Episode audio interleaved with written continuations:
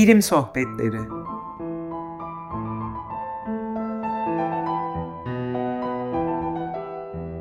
Hazırlayan ve sunanlar Ali Alpar, Defne Üçer Şaylan ve Müsemma Sabancıoğlu.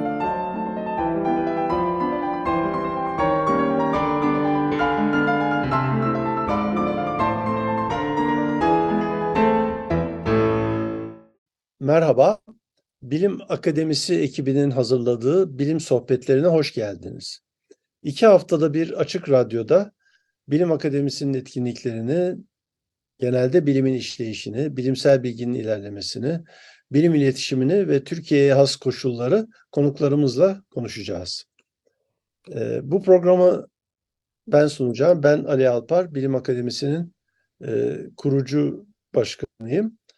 Ee, sonraki programlarda Bilim Akademisi'nin sarkaç editörleri Defne Üçer Şaylan ve Müsemma Sabancıoğlu e, ile sunuculuğu e, paylaşacağız. Şimdi e, bugünkü programımızın konusu Bilim Akademisi'nin kuruluş hikayesi, tarihçesi. Ben buna girerken ilk sözü Şevket Pamuk arkadaşıma vermek istiyorum. Bugünkü konuklarımız Şevket Pamuk ve Ersin Yurtsever. Bilim Akademisi'nin e, kurucu üyeleri ve ilk yönetim kurulunun e, aktif üyeleridir. İlk sözü Şevket'e verirken e, önce kendisinden akademi nasıl bir kurumdur? Dünyanın köklü eski akademilerinin e, bir tarihini yaparak e, konuya girmesini rica edeceğim. Teşekkürler Ali.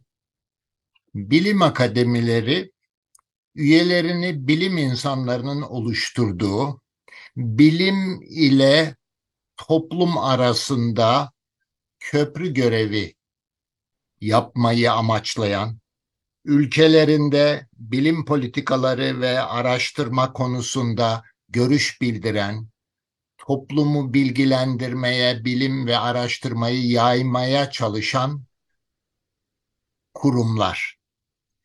Bilim akademilerinin kökenleri modern anlamda bilimin kendisini hissettirmeye başladığı dönemlere, gerilere gidiyor. İlk bugün bilim akademisi dediğimiz türden kuruluşlar ilk kez İngiltere'de 350 yıl önce 1660 yılında kurulmuş Royal Society, daha sonra Fransa'da benzer kuruluşlar kurulmuş. 19. yüzyılda dünya ölçeğinde bilim akademileri yayılmaya başlıyor bir miktar. Tüm bu bilim akademilerinde organizasyon, üyelerin seçimi değişebiliyor. Bazı bilim akademileri devlet tarafından kurulmuş yahut devlet destekli kurulmuş. Bazıları ise sivil toplum tarafından desteklenen daha özerk kuruluşlar. Türkiye'de bizim bilim akademisi geleneğimiz zayıf. Daha yeniyiz bu konuda. Türkiye'de ilk bilim akademisi 1993 yılında kuruldu. Türkiye Bilimler Akademisi devlet tarafından kuruldu ve bizim tarihçemiz de orada başlıyor. Ee, çok teşekkürler. Ee, ben şimdi Ersin Yurtsever'e döneyim. Ee, Türkiye'de 1993'te kurulan Türkiye Bilimler Akademisi sonra nasıl gelişti? Nelerle karşılaştı? TÜBA'nın dönemeç noktasını ve Bilim Akademisi'nin kuruluşuna yol açan olayları lütfen anlatır mısın Ersin? Şimdi e, akademilerin çok ortak bir özelliği var. Bu da akademiye yeni üye nasıl seçilir konusu. Bu üyeler akademinin eski diyebileceğimiz üyeleri tarafından seçilir değişik şekillerde. Bazı akademilerde e, kotalar vardır. Bazı akademilerde kişinin yeterliliği yetebilir. Bu e, seçimi üyeler e, değişik mekanizmalarla yürütürler. Ama ortak özellik budur. Sadece kendi üyelerinin yeni üyeleri seçmesidir. Bunun arkasındaki anlam da bir e, akademisyenin, bir bilimcinin ne kadar dünya çapında iyi bir bilimci olduğunu ancak e, diğer bilimciler anlayabilir. Yani politikacıların veya kamu kuruluşlarının becerebileceği, yapabileceği bir konu değildir. Ve TÜBA'da bu şekilde başladı. İlk 93 yılında kurulduğu zaman 10 tane üyesi vardı. Bu 10 üye değişik çalışmalar sonucunda yeni üyeler seçtiler ve bu şekilde TÜBA e, büyüdü. E, bizim hikayemizin başladığı 2011 yılına geldiğimizde zannedersem 130 civarında e, TÜBA'nın üyesi vardı. Bütün bu üyeler TÜBA'da e, genel kurul tarafından oylanarak, kapalı oyla oylanarak e, seçiliyordu. Ama kulağımıza da devamlı olarak şöyle sözler geliyordu. E, bunlar e, hükümet tarafından veya hükümet taraflısı kamu kuruluşları tarafından. Yani hep kendinize benzer insanları seçiyorsunuz, bizden kimseyi seçmiyorsunuz. Halbuki bizden kimse, bizden olmayan kimse diye bir ayrım bilimde olmaz. Bilimde o insanın ne yaptığı önemlidir. Neyle dünyada tanındığı, ne gibi katkısı olduğu önemlidir. TÜBA'da tartışılan konu hep şuydu. Yani bu kişi ne yaptığıyla bilinir. Bunu ispatlayabilirseniz e, önerenler tarafından o kişi e, seçilme şansı oluyordu. Bu seçilen kişiyi de muhakkak üyeler öneriyordu. Yani bir rektörün veya bir bakanın veya TÜBİTAK başkanının arayıp şu kişiyi de seçer misiniz demesi gibi bir şey söz konusu değildi. Seçildikten e, o, o işleme girdikten sonra da kişinin dosyası hakemlere yollanırdı. Hakemler görüş bildirirdi. Tekrar bu komisyona giderdi. Konseye giderdi. Orada tartışılırdı. Sonra genel kurula getirilir. Genel kurulda üyelerin oylamasıyla, çoğunluk oyuyla kabul edilirdi üye olup olmayacağı adayın. Ee, o nedenle burada politik e, görüşlerin e, istatistiksel olarak oyna, o, o, önem kazanması söz konusu değil. Yani 130 civarında üyeniz varken e, bunların bir tarafı destekliyor olması gibi bir kavram e, bize garip geliyordu. Ama devamlı bu ifade vardı. Açıkçası bu e, isteğin neden olduğunu hiçbir zaman anlamadım. Çünkü gerek TÜBA'daki yıllarımda gerek Bilim Akademisi yıllarında hükümetler tarafından herhangi bir talepte bulunamadı. Şevket Pamuk'un başta anlattığı gibi Bilim Akademisi'nin görevleri arasında hükümetlere, kamuoyuna bilgiyi, bilimsel bilgiyi aktarmak var. Ama böyle bir talep olmadığı için biz TÜBA'da acaba neyi yapabiliriz de toplumu bilinçlendirebiliriz veya hangi konuda yararlı olabiliriz diye oturup kendimiz e, çalışmaya başlamıştık. O nedenle e, neden e, TÜBA'ya bizden üye seçmiyorsunuz sorusunun gelmesi açıkçası bana hep garip gelmişti. E, ve bu konuyu işleyen gazetelerde bazı yazarlar vardı. Devamlı olarak gündeme getiriliyordu. E, niye şu kişiyi seçmiyorsunuz diye. Ama bu tarz seçimlerde doğal olarak hata diyebileceğimiz şeyler olur. Yani çok iyi bilim yapan birisi seçilemeyebilir. Bu bir seçme sürecidir. Veya e, veya çok iyi olmayan birisi de seçilebilir. E, dediğim gibi politik kaygılar olayda hiçbir zaman rol oynamıyordu. Estetiksel hatalar olabilirdi. Bu sözler geldikten sonra yeni bir kanun hükmü, e, TÜBA, Türkiye Bilimler Akademisi kanun hükmündeki kararname ile kurulmuştu. Yeni bir kanun hükmündeki kararname hazırlandığı kulağımıza geldi. Ee, bunun için değişik kişilerle temasa geçildi. Yani bunun doğru olmayacağı. Çünkü dünyada e, hükümetlerin müdahil olduğu bilim akademileri e, yoktur. Benim bildiğim tek örnek e, Rus e, İtalya'da Mussolini zamanında hükümetin atadığı bilim akademisi üyeleri var. Onun dışında so Sovyetler bloğundaki e, araştırma yükü yapan, araştırma yükünü çeken bilim akademileri birer kamu kuruluşudur. Oradaki görevlidir insanlar. Orada bir seçim söz konusu değildi ama onun dışında bir müdahale hiçbir zaman olmadı.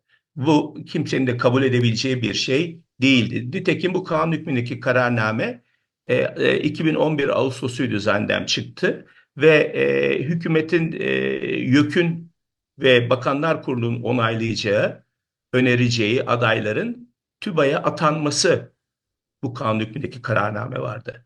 Buna itirazlar yapıldı, Cumhurbaşkanı'na kadar çıkıldı. Bunların sonucunda sadece şu değişti. Bakanlar Kurulu yerine TÜBİTAK Bilim Kurulu'nun e, bu yeni üyelere ataması de, e, konuldu. Halbuki TÜBİTAK Bilim Kurulu'nda bilim yapan insan sayısı çok fazla değildi. Yani böyle bir kuruluşun e, bir bilim insanının niteliği konusunda karar vermesi e, son derece saçma ve dediğim gibi kabul edilemez bir noktaydı. Ama kanun hükmündeki kararname bu şekilde çıktı. Bu kanun hükmündeki kararname çıkınca e, bizler kendi aramızda TÜBA üyeleri toplandık. Neler yapmamız gerektiği konuşuldu, tartışıldı. E, ve burada bir grubun e, ayrılıp istifa etme kararı ortaya çıktı. Bir grup ise kalıp belki buradaki kaldıktan sonra TÜBA'yı daha düzeltebiliriz e, düşüncesiyle e, ve istifalar başladı. Yanlış hatırlamıyorsam 80 tane asli üyeden 50 küsürü istifa etti, TÜBA'dan ayrıldı. Ve bunlar arasından 17 kişi kurucu üye olarak bir sivil toplum kuruluşu olarak e, Bilim Akademisi'ni kurduk. Çok teşekkürler. Tarih 2011. 2011 e, Ekim Kasım, Kasım ayı. 25 Kasım'da Bilim Akademisi kuruldu.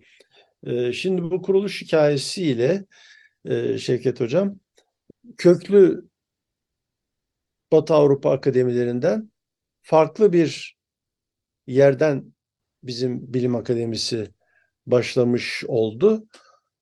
Bilim Akademisi'nin gelişmesini bu başlangıç nasıl etkiledi, nasıl belirledi? Bir kere e, değindiğin gibi Bilim Akademisi'nin kuruluş hikayesi olağan dışı bir hikaye. Dünyada bilim akademileri böyle kurulmuyor.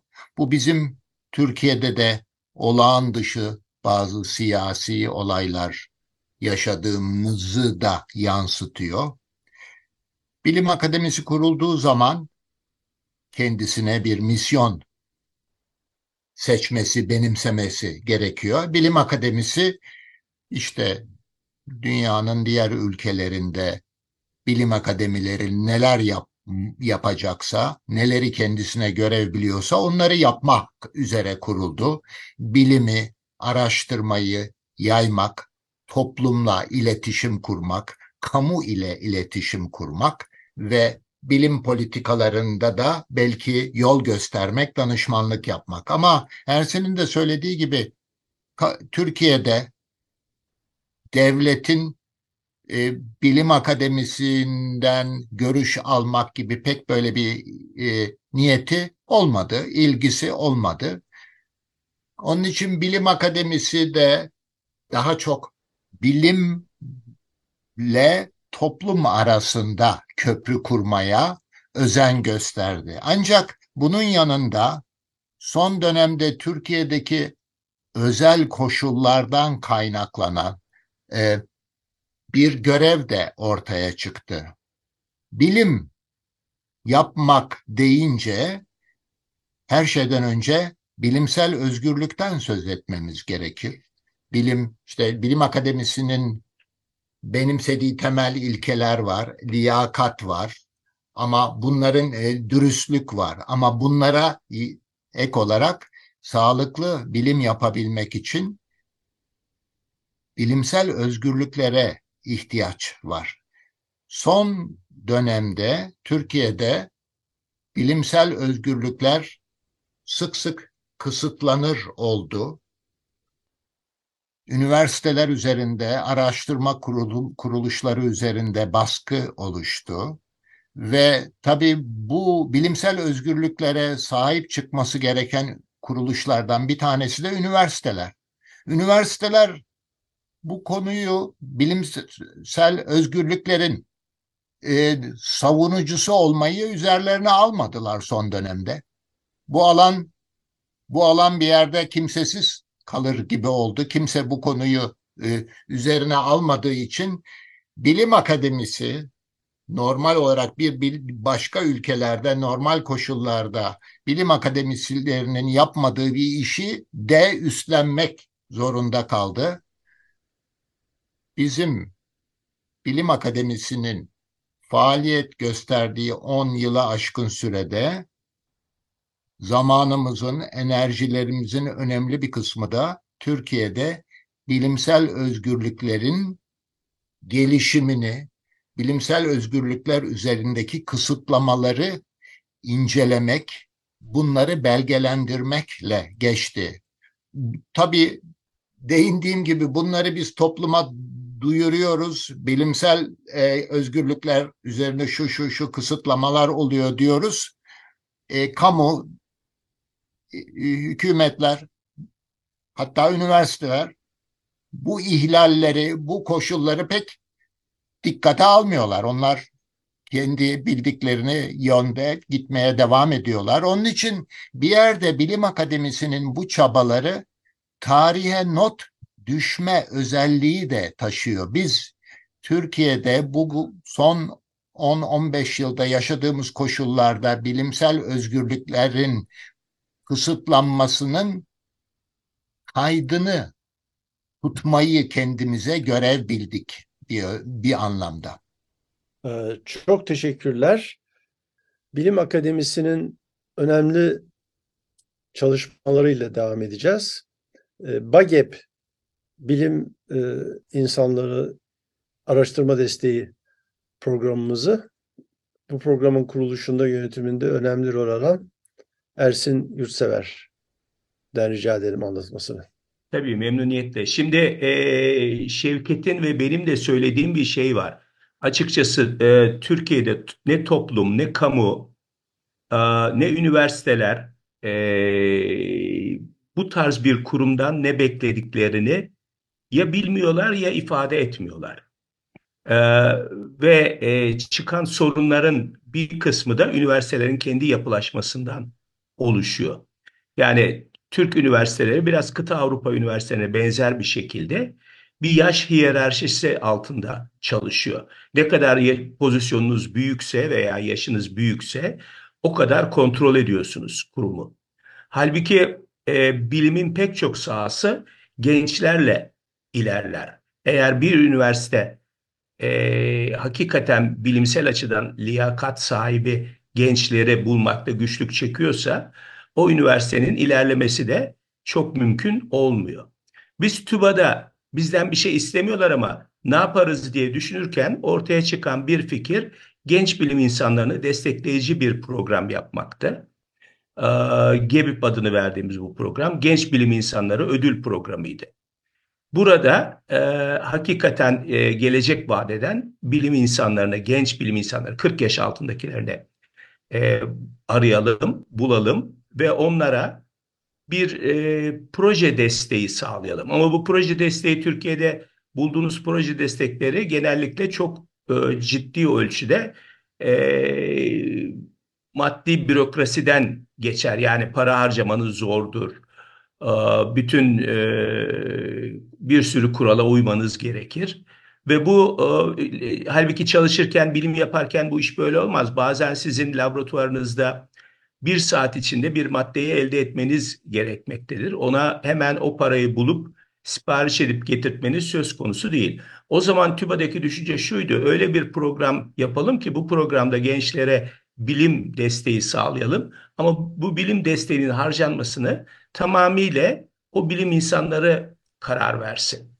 Yani nasıl harcayacaklar, ne alacaklarına, ne kadar çabuk alacaklarına, bürokratik engellere takılmasınlar. Bu şekilde onların önünü açalım. Ayrıca bu programda ödül almakta belki bu genç bilim insanlarının kendi üniversiteleri içerisinde daha e, prestijli bir duruma gelmelerini, daha söz sahibi olmalarını sağlayabilir. Ve bu e, TÜBA'da oldukça başarılı bir şekilde yürüdü.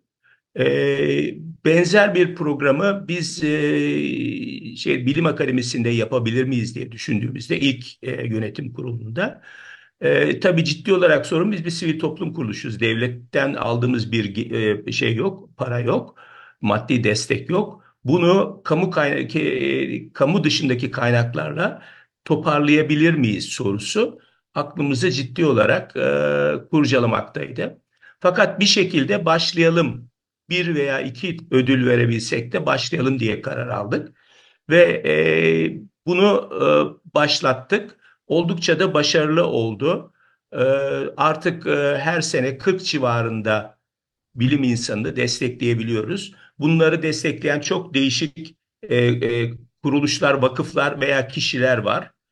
E, ve bu ödülü almak e, şeyler arasında biliyorum yani hocalar arasında konuştukça o genç üyeler için çok prestijli bir pozisyon sağlıyor.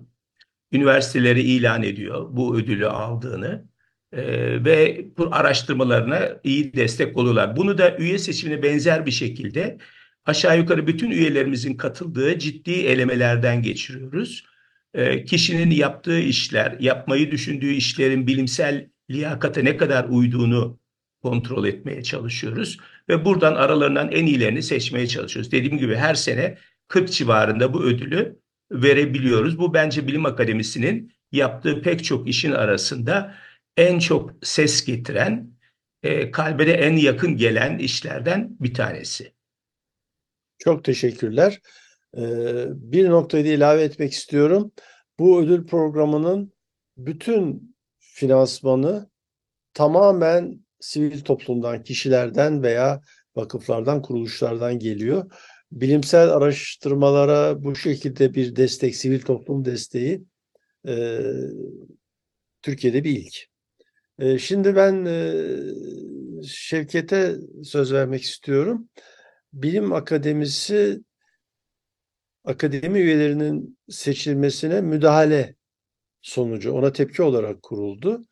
Bizim Bilim Akademisi'ndeki üye seçim usulümüzü anlatır mısınız lütfen?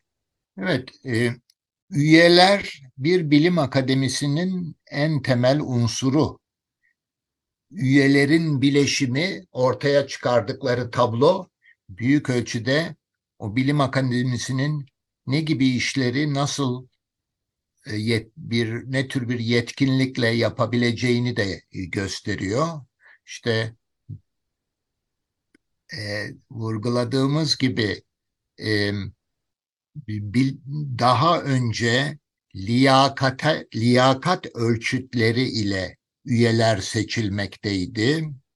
2011 yılında çıkarılan bir kararname ile üyelerin e, YÖK ve TÜBİTAK tarafından seçilmesi teşebbüsü Bilim Akademisi içinde bir çıkış noktası oldu. Bilim Akademisi, bugün Bilim Akademisi'nin kurucu üyeleri e, o kararname sonrasında kendi yeni bilim akademisini kurdular. Onun için üye seçimi, üye seçiminin nasıl yapılacağı bilim akademisinde her zaman son derece hassas ve önemli oldu. Bilim akademisi üyelerini seçerken TÜBA dönemindeki bazı e, uygulamalardan da ders çıkarmaya çalıştı. Bu süreç içerisinde sonunda bilim akademisinde yeni üyeler var olan üyelerin oylarıyla belirleniyor ve oy kullanan üyeler adayların çeşitli şekillerde üyeler tarafından aday gösterilen kişilerin bilimsel yetkinlikleri, araştırmaları, yayınları, bu yayınların getirdiği ses üzerinden değerlendirme yapıyorlar. Ama bunlara ek olarak biz Bilim Akademisi'nde bir süreç daha başlattık. Bilim Akademisi başından itibaren temel bilimler, tıp, ve sosyal bilimler ayrımını benimsemişti. Biz adayların Akademi Genel Kurulu'nda üyeler tarafından oylanmasından önce adayların geldikleri bu her üç alanın bi- birinde gelen adayın al- alanına göre fende ise fende, tıpta ise tıpta, sosyal bilimlerde ise sosyal bilimlerdeki üyeler arasında bir ön oylama yapılmasını karar e, benimsedik. Böylece genel kurulda tüm üyeler oy kullanırken o adayın kendi alanındaki ön oylamayı da dikkate alıyor oy kullanan üyeler. Böylece her ü- üyelik sürecinde her alanın kendi içindeki değerlendirmelerin biraz daha fazla ağırlık ka- kazanmasını sağlamaya çalıştık. Ee, Çok teşekkürler. Böylece e, Bilim Akademisi'nin şimdi 200'e yakın üyesi oldu. Bunların dışında bir de e, hem Türkiye'den hem uluslararası bilim camiasından onursal üyelerimiz var. Bilim Akademisi'ne destek olan ve aynı zamanda bunların bazıları e, dünya biliminde e, çok önemli ödüller almış, Nobel almış, matematikte Nobel ödülü almış e, lider bilim insanları. E, programımızın bu sefer sonuna geldik. Yarın 25 Kasım Bilim Akademisi'nin 12. doğum günü olacak. E, bunu da e, sevinçle, kıvançla dinleyicilerle paylaşalım. Bilim Akademisi'nin kuruluşu ve etkinlikleriyle ilgili bütün bilgileri bilimakademisi.org sitemizde, popüler bilim yayınlarımızı sarkaç.org'da bulabilirsiniz. Bu dönemki programlarda gelecek programdan itibaren Bilim Akademisi'nin Cumhuriyet'in 100. yılı etkinliklerini ele alacağız. Ee, gelecek programımızın e, konusu Sahada adlı yeni çıkan kitabımız. Bu kitap Cumhuriyet'in ilk kuşak bilim kadınlarından Anadolu'da araştırma yapmış 12 bilim kadınını e, çok heyecanlı, enteresan hikayelerini ele alıyor. E, bir dahaki programda görüşmek üzere. Herkese iyi günler.